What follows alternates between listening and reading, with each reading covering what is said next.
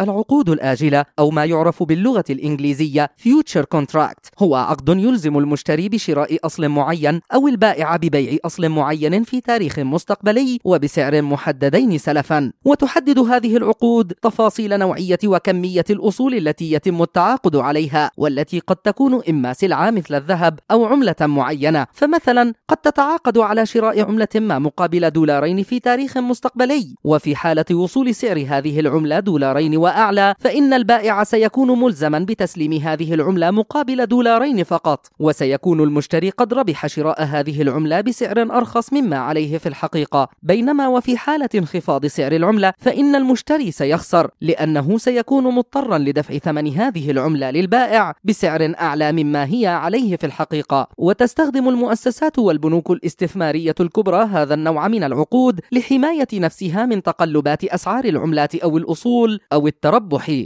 من هذه التقلبات.